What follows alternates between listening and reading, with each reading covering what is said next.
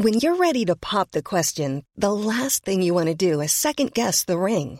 At Bluenile.com, you can design a one of a kind ring with the ease and convenience of shopping online. Choose your diamond and setting. When you find the one, you'll get it delivered right to your door. Go to Bluenile.com and use promo code LISTEN to get $50 off your purchase of $500 or more. That's code LISTEN at Bluenile.com for $50 off your purchase. Bluenile.com code LISTEN. Hi, I'm Daniel, founder of Pretty Litter. Cats and cat owners deserve better than any old fashioned litter. That's why I teamed up with scientists and veterinarians to create Pretty Litter. Its innovative crystal formula has superior odor control and weighs up to 80% less than clay litter. Pretty Litter even monitors health by changing colors to help detect early signs of potential illness. It's the world's smartest kitty litter. Go to prettylitter.com and use code ACAST for 20% off your first order and a free cat toy. Terms and conditions apply. See site for details.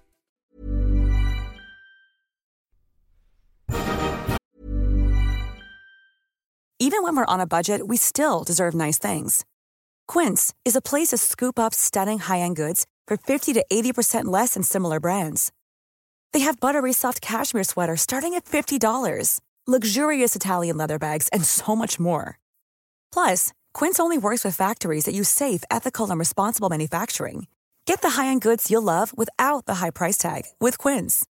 Go to quince.com/style for free shipping and 365-day returns.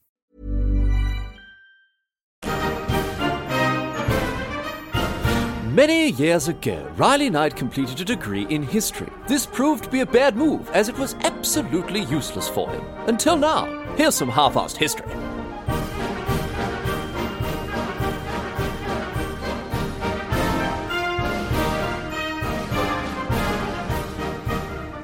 What's going on, mate? Great to have you along for some more half-assed history. This week on the agenda, going to be having a chat about the infamous sky pirate D.B. Cooper. On the 24th of November 1971, an anonymous man skydived out the back of a passenger plane with 200,000 bucks in his back pocket, and he was never caught. And to this day, no one knows what happened to him. It is uh, an incredible story. It's one of the greatest unsolved mysteries in uh, in recent years, and uh, we're going to get across it right here and right now. So, as I say, it begins. The story begins in uh, in 1971, specifically on Wednesday, the 24th of November. This is just before uh, Thanksgiving in the United States, and uh, a bloke, right? This bloke, he walks in. He walks into the airport in Portland, in Oregon, and uh, he's just carrying a briefcase with him, and he buys a one-way ticket from Portland to Seattle, down in Washington, up in Washington, down in Washington. Is Washington further? Washington's further north than, than Portland. I guess it doesn't. I mean, north is just a concept we made up. So up, down, left, right, sideways, backwards. Who cares? Anyway, he's flying from Portland to Oregon. That's the takeaway. That's the headline. That's what we're focusing on here.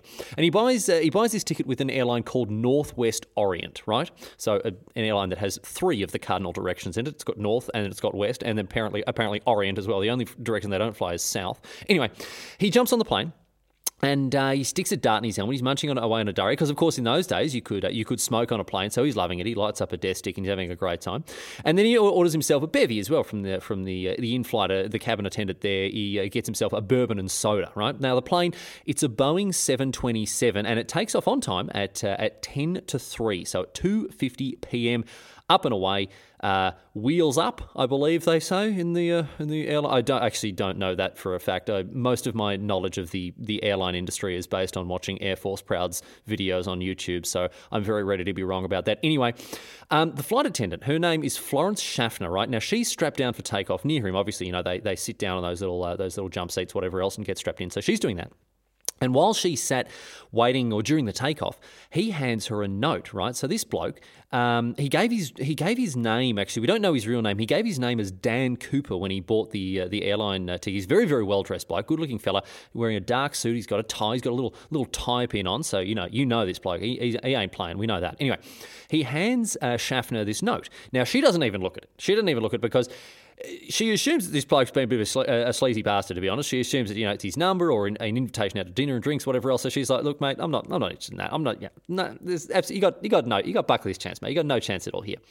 Um, you know, she's not about it. Anyway, she, he insists that she reads it, right? So she does. Sure enough, he, he whispers that he's got a, a, a, bomb on the plane and that she should read the note if it's, uh, you know, if it's if she knows what's good for her. And so she goes, "Oh, geez, all right, this bloke's not mucking around." And so she she opens up the uh, the note and uh, and reads that it has you know the instructions that, that, that, are, that are contained inside. Sure enough, he is threatening to uh, to blow up the plane with a bomb unless they uh, comply with his demands. So Schaffner sits down next to him, and and he actually asks to imagine. Look at this. What you fairly bloody gutsy move from this chick here. So you know this bloke. He said, "Oh, I've got a bomb." She's like, "I don't believe you. I want to see it, mate." So so she sits down next to him and uh, he opens up the briefcase, and sure enough, inside inside this inside this briefcase, there are eight red cylinders and connected. They're all connected with wires. I'm presuming you know curly wires, just like it's something out of Looney Tunes. You know, geez, it sounds ridiculous, but apparently that's that's how it goes.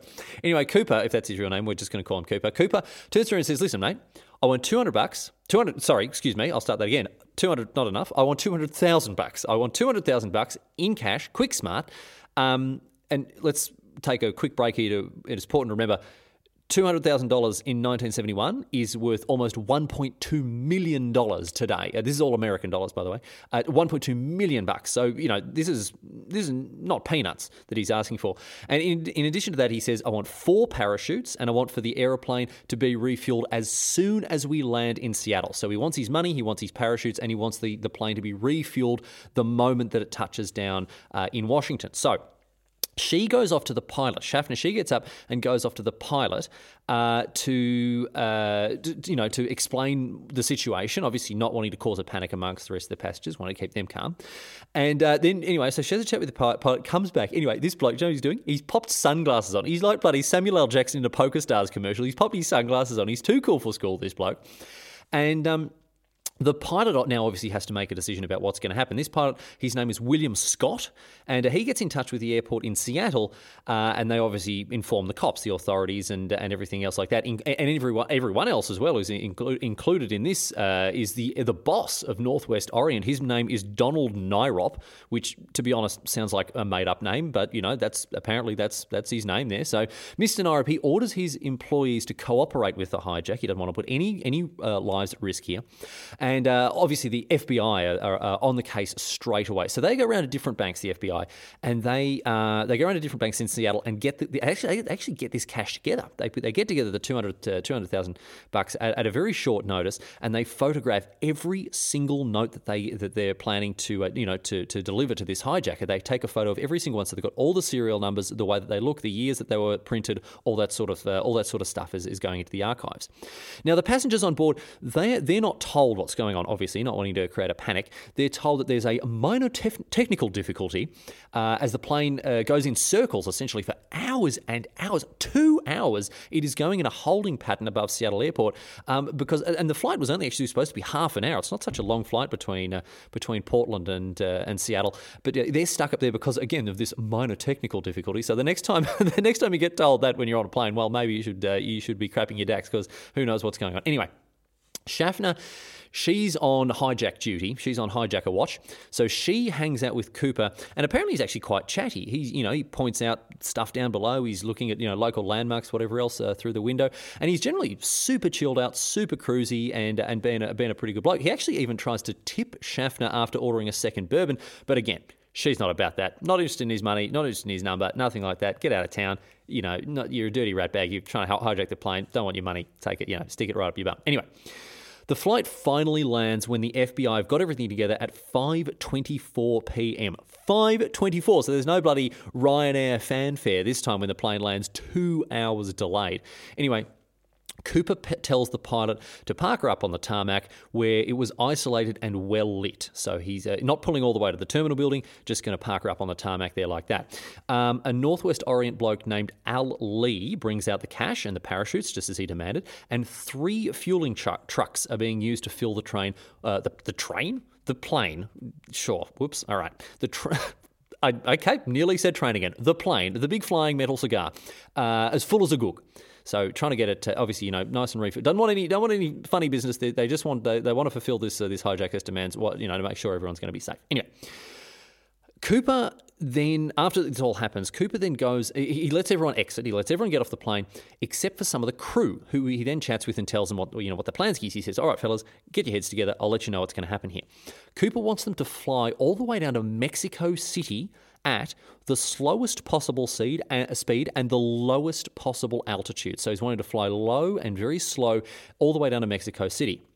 The co pilot, William Rataczak, he says there's no way we've got enough fuel to get all the way there, especially at that speed. Um, even after, you know, we would have to basically make another refueling stop to do that. And so they, they actually agree to do this in, in Reno, in Nevada, which actually extremely mildly interesting. This is a very, very mild little, mildly interesting fact about Reno, Nevada. It is further west than LA. Despite being in Nevada and LA being in California, Nevada is actually further west than Los Angeles. I don't know if that's of any interest to you, but now you know it, and hopefully you won't forget it. It will be one of those things that just lodges. So, you know, you can delete old Spice Girls lyrics out of your brain and, and replace it with that. Anyway, Cooper tells them to take off with the back staircase open. Now, this is a very odd request um, for you know to make because obviously the, the, pilots they're not happy about this at all. Um, they're saying it's not possible. Uh, the they can't op- they can't you know imagine taking a uh, taking off in a plane with the with a staircase open. In this case, because it's a 727, the the air, the staircase is at right at the back, right at the arse end of the plane. So you'd be coming right out of the back of it if you uh, if you uh, you know walk down the stairs there. Um, but uh, the pilots are just like we can't do it. We actually we can't do it. It's not safe. We'll crash. We'll, we'll burn and die. And Cooper he, he doesn't argue. He's like, all right, you know you you know your eggs. We're not going to do it. That's fine. Uh, he says, I'll just open it myself. Don't even worry about it. You know, I'll, I'll take care of it. So, at 7:40 p.m. So it's been sat there for a while now, but they're ready to go again. 7:40, the plane is back in the air, and this time on it is just Cooper and four of the crew. There's Scott and Rataczak, the captain, the co-pilot and pilot, um, and then the flight engineer Anderson and the flight attendant, uh, Mucklow. Now, Mucklow, obviously, Schaffner, she got off. She didn't have to uh, stick around there. There's a new flight attendant, Mucklow. And uh, Cooper actually says to her, uh, bugger off, mate, you head up into the cockpit right? As soon as the as soon as we're in the air, you head up into the cockpit and lock the door there, and uh, add because I'm not interested in uh, in you being in the cabin while I'm you know taking care of things uh, down here. So sure enough, Mucklow goes off, and uh, this leaves Cooper alone there in, in the cabin by himself. And about 20 minutes later, obviously we don't know exactly what Cooper did, but about 20 minutes later, the four people in the cockpit they report a warning light flashing to say that the back staircase has been lowered. So they know that the back door has been opened and the staircase has been lowered in midair. Let's not forget. Now, obviously, you, you can figure out what's what's going on, uh, you know, back at the tail end of the plane. And at 8:13 p.m., there's a slight lift at the back of the uh, of the plane's tail as as Cooper presumably chucks himself out of the of the plane with the cash strapped to him. Now, two hours later, the pl- they, they don't exit the cockpit because, again, they don't want any, anything to go wrong, so they don't leave the cockpit for the entire flight. Two hours later, the plane lands in Reno uh, safely. They've uh, stayed in the cockpit for the entire duration of the flight, and armed cops, they storm the plane as soon as it lands. But sure enough, Cooper's not there. He's buggered off, and he's left behind his tie, the little tie pin, and two of the parachutes. Everything else, the sunnies, the cash, and the bomb, all gone.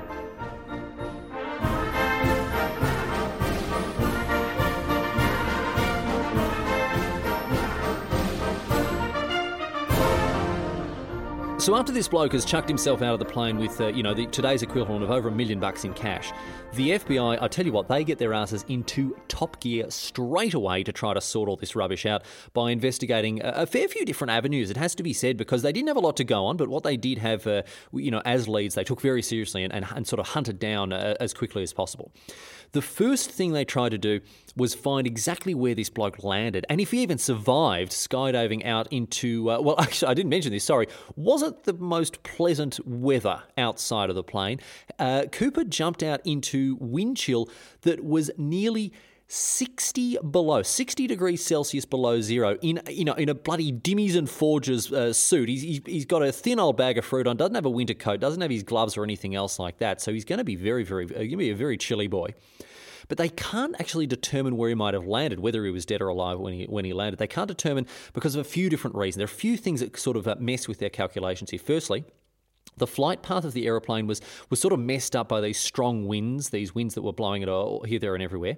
Um, in addition to that, the flow, the slow flying speed, and the very poor visibility meant that the pilots had a very hard time uh, d- determining exactly where they were when uh, Cooper jumped out. So that's the first thing. And secondly, depending on how long Cooper waited before pulling the ripcord, he actually basically could, could have been anywhere because if he, obviously you know if, for anyone who's played PUBG, you'll know very very different story depending on when you uh, you pull that old ripcord. Uh, you know, if you don't if you don't get it exactly right, you think you're heading to the military base, and all of a sudden you're being you're being shot to death in Pochinki. So you know you got to be very careful about that. And because they didn't know when he pulled the ripcord, how far above the ground he was, how far he floated, how far the wind blew him, huge area that they had to search here for you know just any kind of clue. Because of course, as I say, they didn't know if he survived. And if he survived, it's not as if he would have set up a, a cabin in the you know in the Washingtonian woods to uh, to to live there with you know 200 200,000 bucks as, as firewood. Anyway, so they, they searched and searched and searched this whole area south of around Mount St. Helens and near the Lewis River, which they decided were the most likely spots, but they didn't find a lick of evidence. They didn't find a, single thing. Not, they didn't find Cooper or any of the stuff that he had on, him, and they didn't, they didn't even find the parachute. So they, they just absolutely came up stone cold blankskis there in the spring of 1972, so about four or five months after this uh, whole thing happens, the FBI and a bunch of blokes from the army they search again for five weeks after the winter. Of course, they search again for five weeks, but still couldn't find anything. So there are two massive searches organised that don't turn up a single goddamn thing. They actually even you if you believe this, they actually even used a submarine to search the bottom of a, of a nearby lake, Lake Merwin, and they still couldn't find anything. So they really didn't. Uh, they did really went at it, uh, you know, like a like a bullet gate trying to find absolutely anything at all. The search effort was actually one of the biggest in the history of the United States, and uh, the fact that it was a total failure really didn't uh, get the ball rolling in a, in a particularly positive way. Anyway, secondly, uh, apart from the search efforts, they, they actually tried to, to, track down the cash. This was the, the other thing that they tried, or they, a couple of other things, but this is one of the other things they tried to do. They tried to track, track down the cash.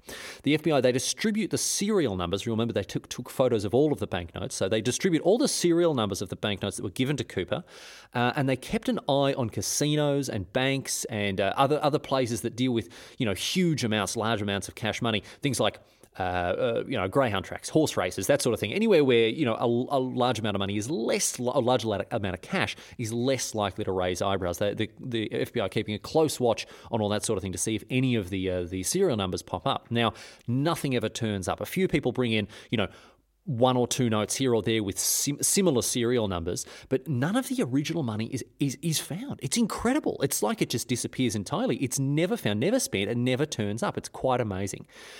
Um, the, in addition to obviously the FBI's effort, Northwest Orient actually offered a reward of 15% for the return of the cash but uh, they've actually got nothing to worry about. You know, as sort of a princely sum as you think that is, they've actually got nothing to worry about because um, the insurer, they're, they're obviously insured for this sort of thing, and the insurer pays back uh, $180,000 of the 200000 that is stolen. So, you know, they're golden. Don't even worry about that. Now, the third thing that the uh, the authorities do is they chase up a bu- chase up a bunch of suspects that they have, uh, but none of these ever eventuate into uh, into anything much at all. Now, one of the reasons I want to talk about the, one of the reasons we call this bloke DB Cooper rather than Dan Cooper, which was obviously the name that he gave when he checked in. Uh, it's because the first guy that the, was interviewed by the FBI, his name was DB Cooper. So obviously, you know, a, a little bit of a similarity there. Um, and some absolute idiot journalist, he, he, you know, he cocks it up beyond belief here. And when reporting on the issue, uh, the whole you know the whole incident, he actually reports the, the suspect's name as being officially DB Cooper. So that's why that name kind of stuck rather than Dan Cooper. But they interviewed this DB Cooper, and no, nothing comes to that interview. But that's where that's where the name com- comes from. They investigated other people as well, including one bloke whose uh, brother dobbed him in. His brother called him and said, "Listen, I think um, I think my, my, my brother's actually done this uh, because this is actually kind of getting pretty dark because." His brother had um, uh, murdered his entire family two weeks before the hijacking, and he had completely disappeared. And so when his brother saw this news report, he oh, "I reckon it was that. I reckon it was that bastard brother of mine." And, and they reported, you know, obviously very sad tale there, but uh, that that one didn't sort of eventuate in anything either. And uh, quite interestingly, actually, uh, uh, quite a number of people actually claim to be this DB Cooper fellow in later years. So, you know, as, as we moved further and further away from the crime itself, uh, quite a number of people actually came forward and said, yep, it's me. You know, I did it. Yep. It's like at the end of uh, The Commuter, how they're all saying that they are, what's the name? Man, that film was so bad. I can't even remember the name of the of the person they were hunting for. Kinder? Kinder? Can? I think it was a K. I don't remember. Don't watch it. If you're ever flying like with KLM and you're thinking, "Oh yeah, I'll just pa- pass the time, watch a watch a decent film," don't watch The Commuter. Even Liam Neeson can't save that film. Anyway, um, all these people they come forward. Spartacus was probably just a much better example of everyone coming forward and claiming to be one person. To be honest, I don't know why I went to, for some C grade action thriller flick that Liam Neeson, you know, was foolish enough to, to get himself tricked into. Anyway, bunch of people come forward. I'm DB Cooper, they say. Um, lots of uh, prison inmates do this after they've been convicted of other stuff. They say, "Oh, also did the hijacking. Don't worry about that."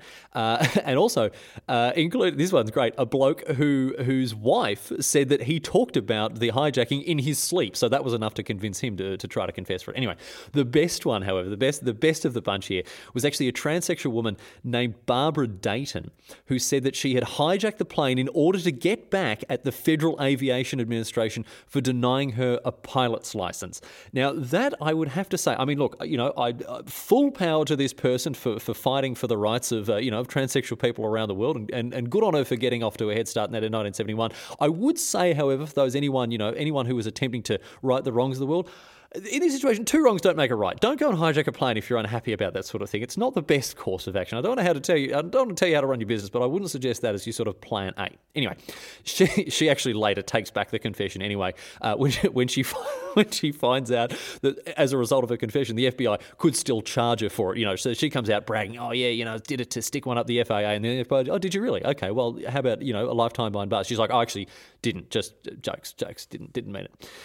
So Unfortunately for the FBI, there really isn't much, uh, you know, there, there's not much grass on the wicket when it comes to trying to, to find the culprit, the, the actual person who, who committed this crime here. The best lead they actually get, funnily enough, it comes almost 10 years later. So we're a decade on now uh, into the 80s, so 1980. Uh, uh, when some new evidence emerges, but it actually really messes up all the theories, the working theories that they'd had at the time. It's because of what I'll tell you what happens. Basically, there's a kid, right? This kid, his name is Brian Ingram. He's eight years old at the time in 1980, and he's mucking about uh, in the sand of the Columbia River. Uh, while he's doing this, he finds three packets of the cash that was given to Cooper still in their rubber bands, although you know pretty messed up after years in the wilderness and you know particularly near a river. Uh, although one of the note, one of the one of the packets is missing 10 of the notes. So it's, it's almost three full packets of, uh, of this money that was, uh, that was given. Where they were found, meant that Cooper wouldn't have landed in the area that had been searched back in 1972. So, despite that they searched all this area, it was actually found outside the search zone. So, if he'd landed in that area, they would have missed him uh, completely. Oops, sort of a bit of a bit of a fumble, bit of a stumble on that one there, old FBI. But the problems that arose from this discovery were, were, huge here because, first of all, why were there 10 notes missing? Why hadn't the rubber bands deteriorated further? Why did all three packets stay together after years of travelling, presumably near a river, maybe in the river at some point? How are they all stuck together? There were all these problems, and obviously, you know, people in the grand tradition of Sherlock Holmes are trying to twist the theories to suit the facts rather than the facts to suit the theories, but the theories are getting bloody sillier and sillier until one bloke, said, check this out, one bloke suggests that it was a wild animal that had picked up the packets somewhere and then buried them where Ingram had found them. So there's some moose in, in the Northwest Pacific. It's like, oh yeah, well, good, a couple of nice little nest egg for me. Here, I'll go and bury, I'll go and bury that and hope that some eight year old kid doesn't find it. So they really don't know what's going on here. The most ridiculous part here was uh, poor old Brian, poor old Boz, this little kid, right? He misses out on his treasure trove. It actually takes until 1986 for the money to be returned to him. So he finds his money, he hands it in like a good chap, and he doesn't get it back. So imagine this is a kid, you come across all this money, you think, oh, this is, I mean, imagine how many bloody Mars bars and jelly beans you're going to get at the milk bar that night. But no, he hands it in, does the right thing. And then six years later, he doesn't even get all the money returned to him. It's ridiculous. He only gets less than half of what was what he actually found, right? Uh, and, then the FBI also take 14 of the notes for evidence. And the rest were, was split between Ingram and, and, the insurance company. So you know it's an absolute travesty here. It really, really, a, a, a, an injustice of the of the of the bloody greatest magnitude, you would say.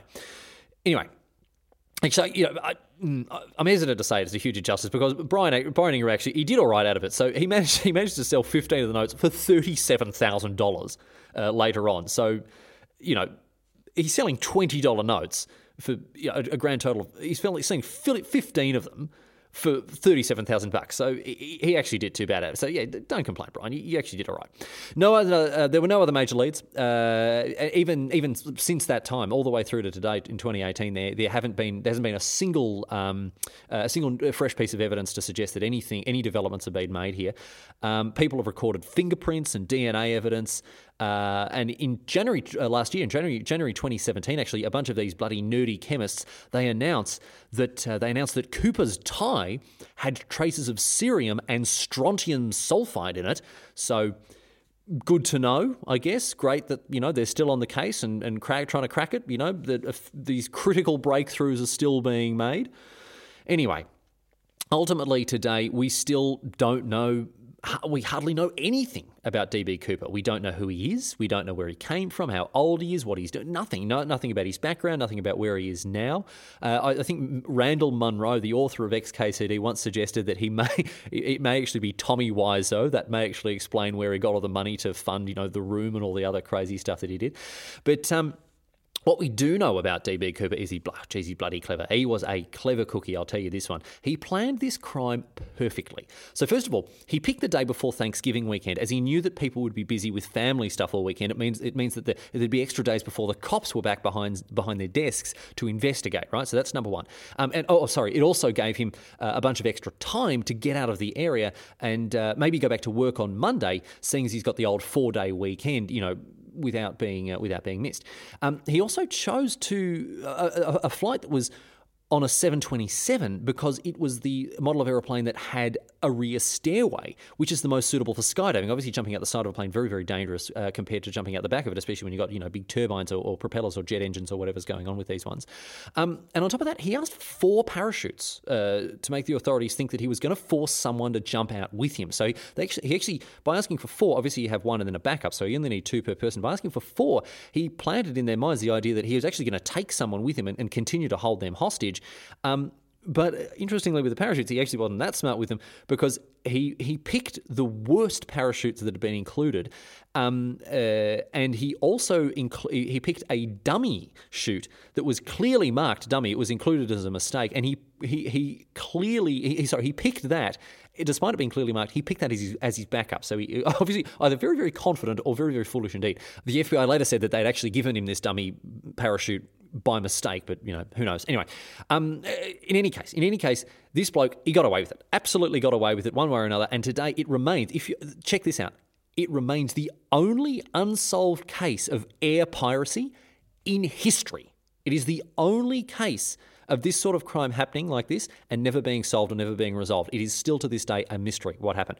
Now, as a result, I have to say there is a there is a particularly there's there's a sort of a nasty twist in the tale here that uh, we can all blame DP, DB Cooper for here, because as a result of this crime, airport security started to get uh, started to get jacked up enormously. Because after this, there were a bunch of copycat hijackings. There were 31 hijackings the next year in 1972 in the United States, and at this point, the FAA is like, I've had enough of this, and it man, uh, the FAA they mandate uh, bag searches in 1973. So that was when it all kicked off. You know, you, you couldn't just take whatever luggage you wanted onto a plane anymore.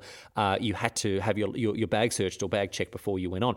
Now, also they changed the design of the 20 uh, the, the 727 as a result to make it impossible to open the rear stairs from from outside the cockpit. A smart move, I would say. I don't know why you'd ever need to open the uh, the stairs without having access to the cockpit.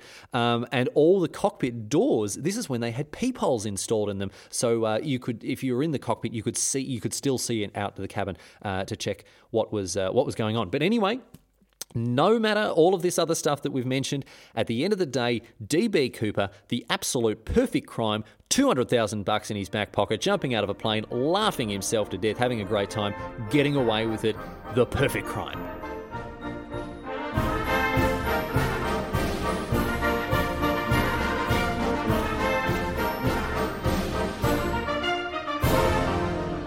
But that's it. That's all she wrote today, sports fans. That is the story of the air pirate DB Cooper and how he sailed to freedom with 200,000. Well, actually, not really sailed, did he? Parachuted, parachuted to freedom is, is a better way of, uh, of putting that one there. Anyway, he did that couple of uh, little things to uh, leave you with before we close out the show. Of course, uh, I don't know if I mentioned this. We've, I've got a Twitter account. We've got uh, Half Ass History is on Twitter. You can jump on Twitter, search Half Ass History, and you will find the account there. And I tend to just I try to tweet every day, just just little things that I come across in my research and in the reading that I'm doing, whatever else. So yeah, you'll find little little tidbits, little facts, and, and that sort of stuff from uh, you know from the world of history uh, history there. If you want to follow follow the show. Um, the other thing as well is I've set up a Patreon account. Now this is I describe myself as an optimistic person, and I describe this as an optimistic move. I'm not expecting, you know, a deluge of gold to uh, to land in my lap here, but a couple of people have asked me about it, so I thought it was worth setting up there. Uh, the, the benefits are a little iffy at this stage. I'll see if I can iron them out a little bit to you know, make them a little bit more convincing. Well, we'll see. Anyway, it's a work in progress. But if you want to chuck me a buck or two per episode, geez, I bloody love it. And uh, and uh, yeah, you can do that by uh, by going to halfasthistory.net, and you can find all the links there to the to the Twitter, to the Patreon, to old episodes, that sort of thing. Final thing, very exciting thing is I have got stickers to send to anyone who is interested in getting them. If you would like some stickers, I will send them your way absolutely free of charge. All you need to do is send me an email, halfassedhistory at gmail.com uh, with your address, and I'll send them to you. Don't even worry about it. I'll, I'll cover the postage because, of course, you know, all those Patreon dollars that'll be coming in will be uh, more than sufficient for that. Um, there is nothing else I need to say, so that is that. Didn't really think about that sentence before I started it, so, yep, needed a better run up. Anyway, leaving you this week, as I do every week, with uh, a thought that was posted on Reddit. Reddit historian Jay Vulture had a question for us to think about this week. Obviously, we talked about the piloting skills of the of the one of the pilots there, William. Um, I've forgotten his name already, doesn't matter. Um, the question posed by Jay Vulture, you know, as we've been talking about skilled pilots, why was it that kamikaze pilots, obviously, you know, some of the most skilled pilots you would presume in, in the Japanese Air Force, why did they fly their planes so badly?